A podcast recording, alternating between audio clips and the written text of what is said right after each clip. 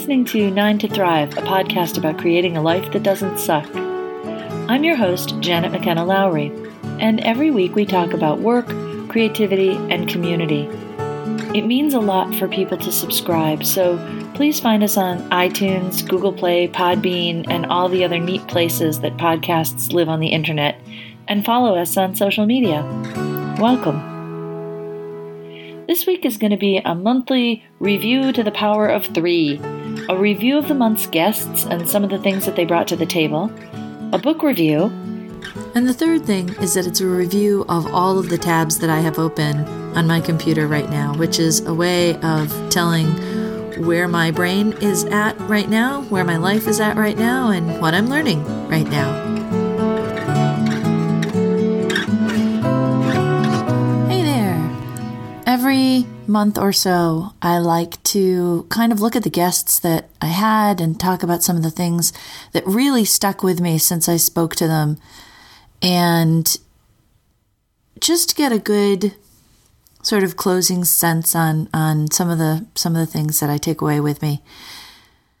It's always really interesting to hear how some people's lives manage to align their work and community and creativity in one all encompassing place.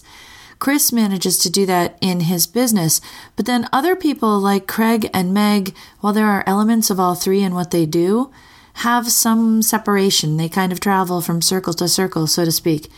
And it does bring home that there's no right way to any of this. There are trade offs, and it's really cool to find out how people navigate those trade offs. So, with Craig, the first thing I want to observe so, this was episode five, Craig Addis. And the first thing I want to observe is that what I love about doing this podcast is finding out the really neat things people do. I knew that Craig is an engineer. And if I was at a networking event or a lot of even social events, that's all I would know.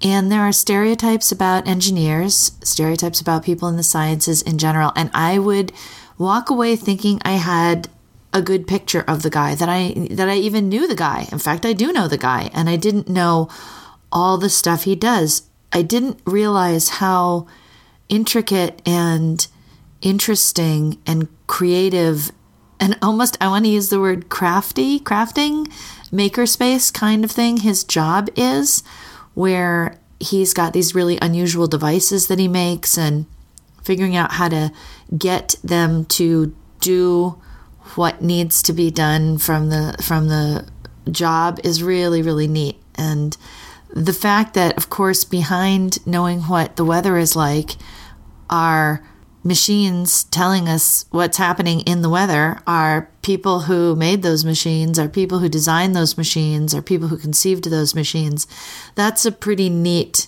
deep look into something that I would open up weather.com and never give a second thought to. Craig is a really good example of building creativity into a work life and building community into his creative life. His early experience with scouting led him to boats, and he's created this through line of boat building as both a creative and community act. And then he also does scouting and cooking to fill in any gaps and, and to fill in any other places where he can contribute, which I think is really beautiful. And even though he still has a kid at home, which stretches him a bit thin and it's hard not to overbalance. And then um, I think this was an interesting cautionary bit that it's easy to leech the fun out of fun by making it into work. And I think there were echoes of that in other guests that I've had. But I got very inspired by the breadth of imaginative ways that he has built his world I've thought a lot about what he said that regardless of what it is you do, you need the equivalent of time out on the water of the lake with the red winged blackbirds. And that flow is great, but you actually need time in order to be creative. In episode six, Chris Oakley, his path is a pretty unusual one. Um, he joined the circus and then he went and made his own. And I really liked the mix of entrepreneur, teacher, and performer. His school has really blossomed over the last nine years, and he encourages people to find joy in the movement of their bodies and to rediscover our child selves. And that I just think is such a gorgeous thing to be doing. And I loved how inclusive the project is. He's always reaching out to more people, more families, more single people. He's always doing free performances, encouraging uh, students to become teachers, encouraging teachers to become producers, holding events that just are there to give people a chance to hang out, like they have movie nights.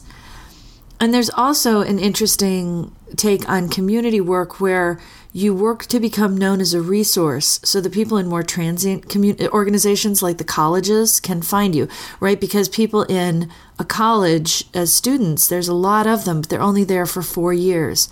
But by reaching out to them, you can become a place that they belong for the long term, making connections locally and then making connections through through you as a resource. The challenges that Chris has encountered are the ones we can all see ourselves wrestling with. That when the business bucks stops with you, you are on call 24 7, 365, and it can be just as exhausting as it is exhilarating. And in fact, I can update you on Chris because since we recorded the podcast, he has stepped away from running the school. He has reassessed what he does and he is now pursuing a work life that doesn't burn up all his energy. An interesting creative outlet that Chris talked about was the meditative zen of systems and organizing systems, which was a really neat way to look at things. Whether it's organizing physical items in an environment or if it's just getting policies and procedures in place, finding out how to, especially with an organization that grows, how to change one set of behaviors, institutional values and behaviors for another set that will allow everybody in a larger organization to get heard. Chris talked about the importance of baking into an organization actual life skills, like how to say no, something that he had to learn and something that he teaches the camp counselors.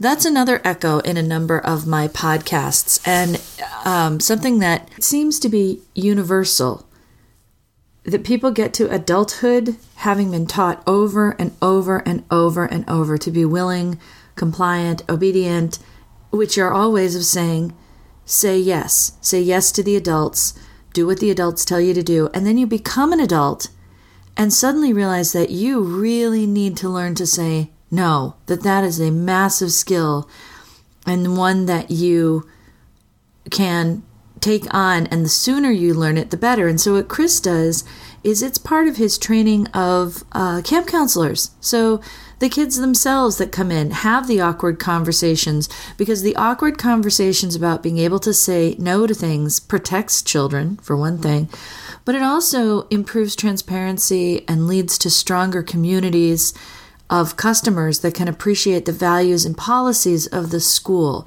So it brings together You'd think that no forces people apart. It doesn't. It makes it clear to those who don't share your values that this isn't a good fit. And it makes it clear to those who do share your values that it is a good fit. Meg talked about deliberately moving from a time of imbalance in her life and intense community work to a place of balance now. She served on her community board of health and with her unique background of epidemiology and nursing, was part of a successful effort to fight the installation of a pipeline in her town. This was in episode 7, last episode. At the same time, Meg was working and parenting, and at the point where the pipeline project was abandoned by the by Kinder Morgan, she found that she had to rest and refocus. And so she returned to Taekwondo, something she had dabbled with earlier, but this time made a commitment to master it. In her episode, Meg talked a lot about what I think of as backstage work. That behind martial arts is an energy that you present on a given day. And some days you're overthinking, and some days you lack focus, and that beyond that, there's also an improv and creative nature to martial arts that I had never really thought about. I had never thought about martial arts being more than a sport, and I hadn't thought of sports as being really a creative outlet and a meditative practice, but honestly, it absolutely is. I walked away from that thinking, yeah, my definition is too narrow of what creativity can be. In her job, Meg looks for the issues behind the issues and supports students so that they can learn. And she emphasizes the growth mindset, which, while I had heard of it before, I really enjoyed hearing someone talk about practicing it and and instructing others and encouraging others using the growth mindset because it's one thing to read about it it's another thing to hear how people truly apply it and she finds that even just adding the word yet to this statement of a discouraged child can bring them back. It can encourage them again. And you can do it, you can encourage a coworker, a friend, and you can encourage yourself to overcome anxiety, to persevere and grow to mastery and become resilient. In the description notes for her episode, I'm going to put some links to resources so that you can learn more about growth mindset and some of the other things, really, that all of my guests do. The book this episode that I'm going to review is called 10% Better by Dan Harris, who's a news anchor on network TV. Now, I began meditating a couple years ago, and the more I do it, the more a fan I become. I have to use Meg's growth mindset, though, about the whole thing because sometimes I have, in fact, I want to say the word achieved, but that sounds so wrong because it's not really like a like a an achievement. But I have gotten into a calming, quiet, self reflecting, self regulated state. But other times, plenty of times. In fact, I would say right now it's probably about two to two to eight. Uh, the rest of the time, uh, I have to tell myself that it is called a practice for a reason because I have to sit there and practice. And I sit there the entire time telling my brain to please slow down and to please stop shouting and to please stop drifting off into other things like to do lists. That's not the time for it. So, Dan Harris goes through his own struggles with anxiety, with unhealthy levels of hyper competitiveness, and then which led him to self medication through d- drug use and addiction, always searching for some kind of peace. Now, I don't really share his values.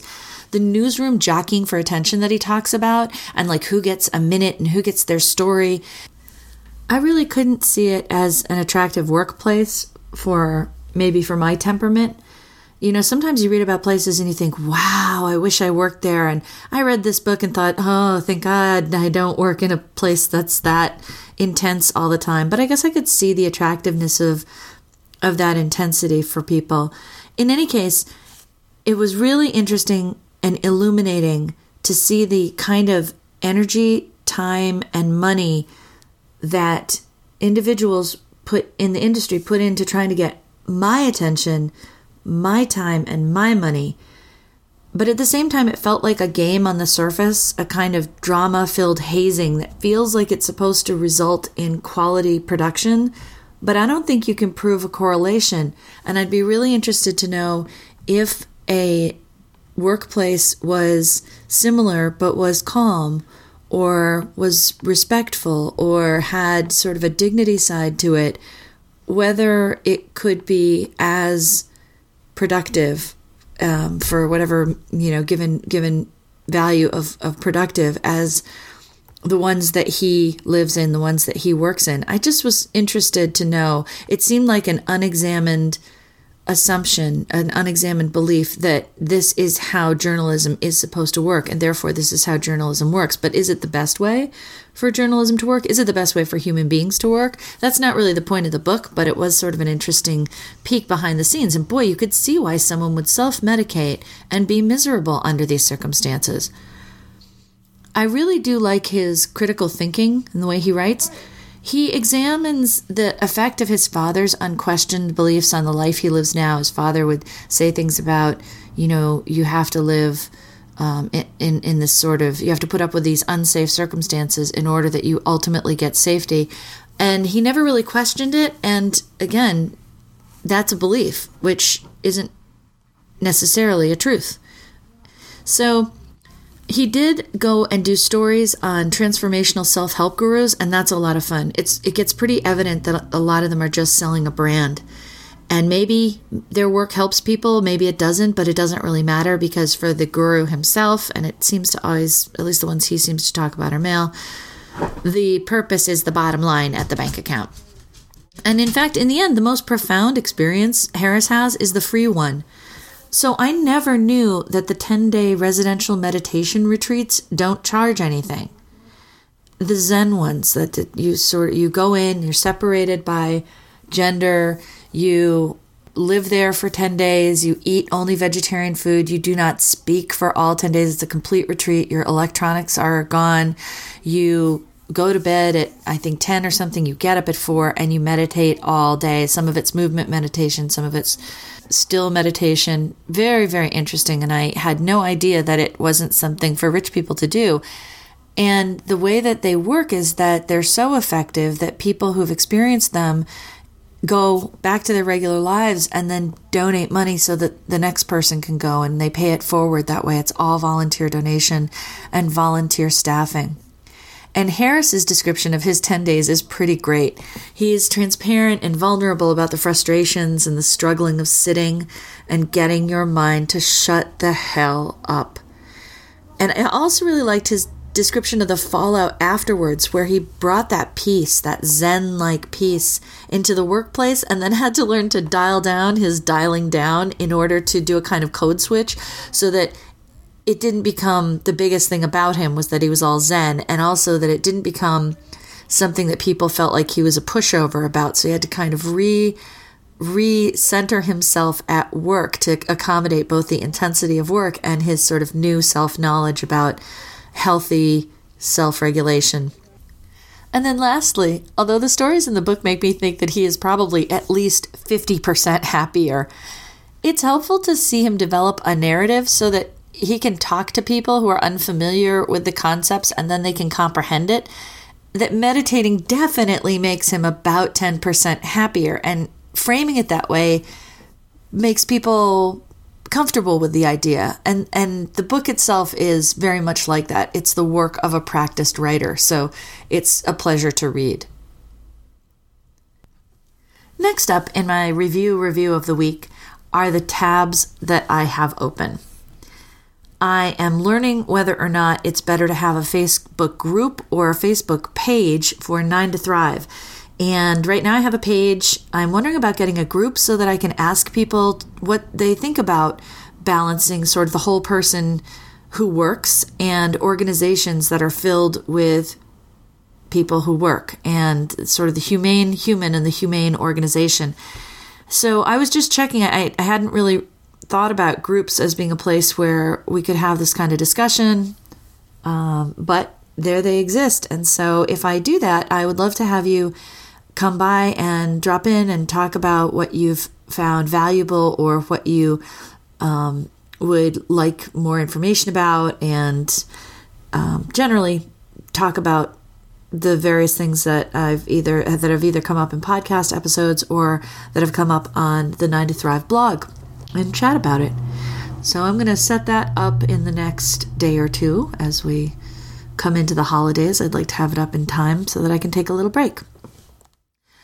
So I have a couple different tabs open on that. And then I have a ton of tabs open about conferences and events with re- requests for proposals to speak.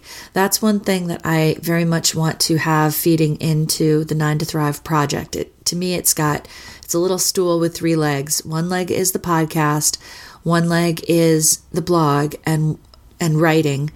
Um, I'm in the middle of writing a book and I'm going to be doing that in January, finishing that in January, and that's about the humane workplace, specifically a nonprofit, setting up a nonprofit workplace.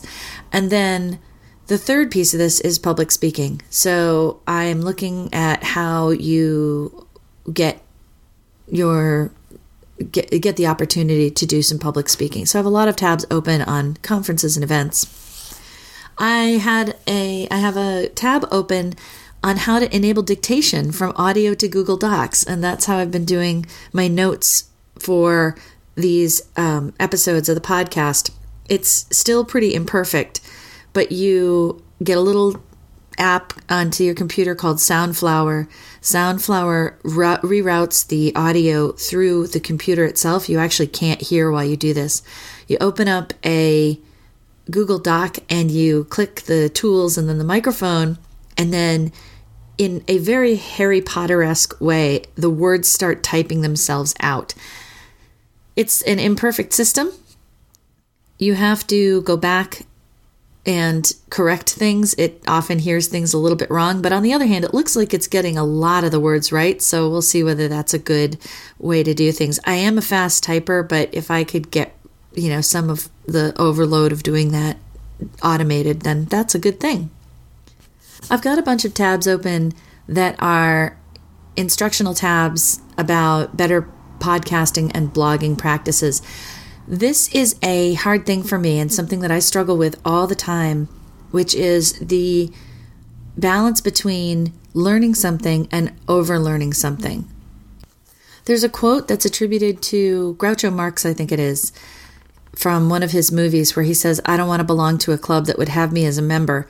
And the version that I often struggle with is the thought that what I already know isn't enough. And that's partly because I love learning, but I also think that maybe it comes from some insecurities about whether what I have learned is in fact valuable, is in fact going to inform the next things I do. And so sometimes I drop into these rabbit holes and right now I have about 30 tabs open about better better podcasting and blogging, things like the podcaster's business plan, the writer's business plan, and I have a couple friends whose anxiety goes up when they see more than two or three tabs open. And right now, I feel like this is the kind of scenario where they would be walking out of the room rather than look at my laptop screen. I have a fantastic article on Medium by Kira Lay called Your Hiring Process is Broken. I stumbled across it, I read it, I loved it, and I ended up having a really great conversation with the author on LinkedIn. I'm going to put a link to that article in the episode description for this episode because you will want to read it. She is blunt, she is thorough, and she is right. So it was a lot of fun to, uh, I guess, have my my own suspicions confirmed, but then also to be able to go on LinkedIn and have a little chat about it was also a lot of fun. Then I also have a, a, tab open again. Who knows how this thing showed up? What on earth is bullet journaling? I've, i must have seen it like three times now, and I finally said, okay, I'm going to Google this and find out what it is. And to give you some idea of what happens when I get information overload, which right now my tabs indicate is the case, is that I really want to learn what bullet journaling is, but I haven't gotten to it yet because I have so many tabs open. In fact, doing this podcast and having a review review is a bit of a uh, has an unintended consequence, happy consequence of being able to look through stuff and say, oh, that's right. I really wanted to learn what that is. I can take five minutes over lunch, find out what it is, and then I can shut that tab. And before lunch is over, I can also read a tab that I have open. It's got a clickbait style title, which is This Emotion Can Help You Eat Healthier. But the only reason I was interested in it is because it comes from, I think, the American Journal of Psychiatry or Psychological Association, something that's fairly legit. So I was willing to.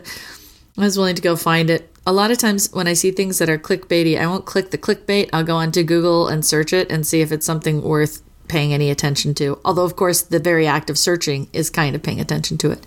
Anyway, it was really neat. And the emotion that they are talking about is gratitude, which is interesting. I grew up, we always said grace. We tried to say it as quickly as possible before the great um, dive through of eight people that was our meals. And I certainly didn't really value grace as a concept. I do know that lots and lots of cultures have it, and at, and at events I've kind of enjoyed it. So, like a big Thanksgiving dinner, things like that. But this article suggests that whether you say it or not, the attention paid to the food and the gratitude you have for being able to eat it helps you eat healthier. Now, I have heard this recently I have seen some evidence. So, so your mind is unbelievably affecting to what happens in your body. With the uh, in recent research about the second brain, which is your gut brain, and the chatting that it does back and forth with your mind. And some of it I talked about when I reviewed how emotions are made in episode four. So it there's evidence to suggest that when you have an identical baked good, right, and it's blueberry, and you tell yourself in one scenario that it is a blueberry cupcake, and in another scenario you tell yourself that it is a blueberry muffin, your body will process the nutrients differently based on what it expects is happening here. Is it just a sugary treat that I feel guilty about, or is it something that's got some actual nutrition for my body?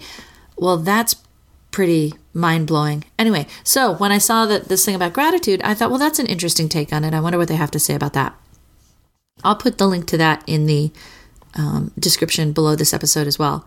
I won't put the link to everything because I think I have 90 tabs open. I meant it when I said there are some rabbit holes I've been going down.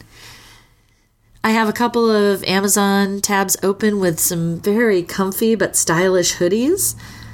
And then I'm looking into something that I stumbled over called the Applied Improvisation Network because so many of my podcast guests have talked about the transforming value of improv. And this doesn't surprise me at all.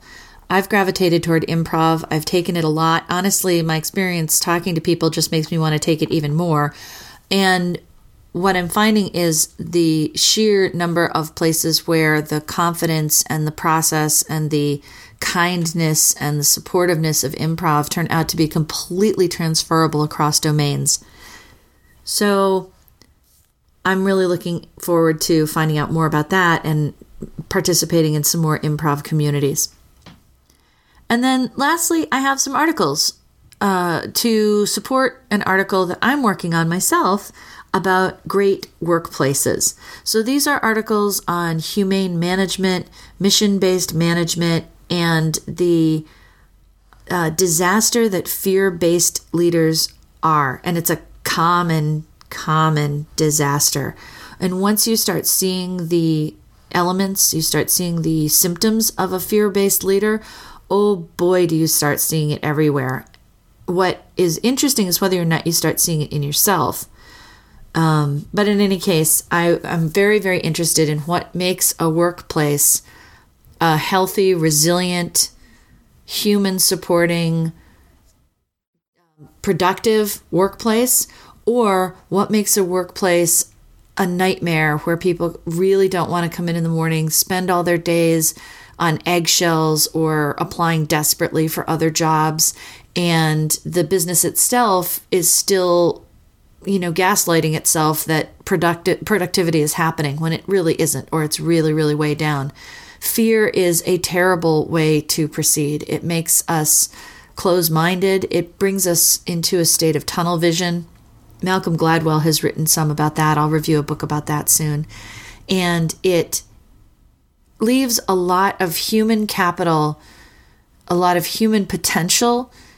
It leaves it in disarray and there's just no there's no benefit to it. So it is unfortunate that so much of the way that we proceed in our work spaces ends up being about fear or in reaction to fear or just overshadowed with fear. So anyway, so I'm working on an article about that. I hope you read it. It's a really fun one to write and I want to get that done during the holidays as well. Busy holidays doing things that are uh, fun and enlightening and force me to get on with get out of research and get into pages of words with words on them.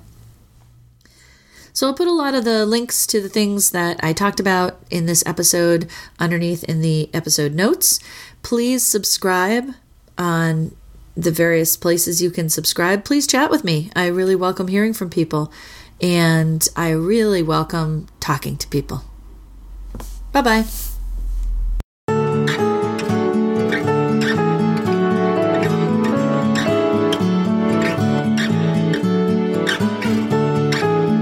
That's it for this week's 9 to Thrive podcast.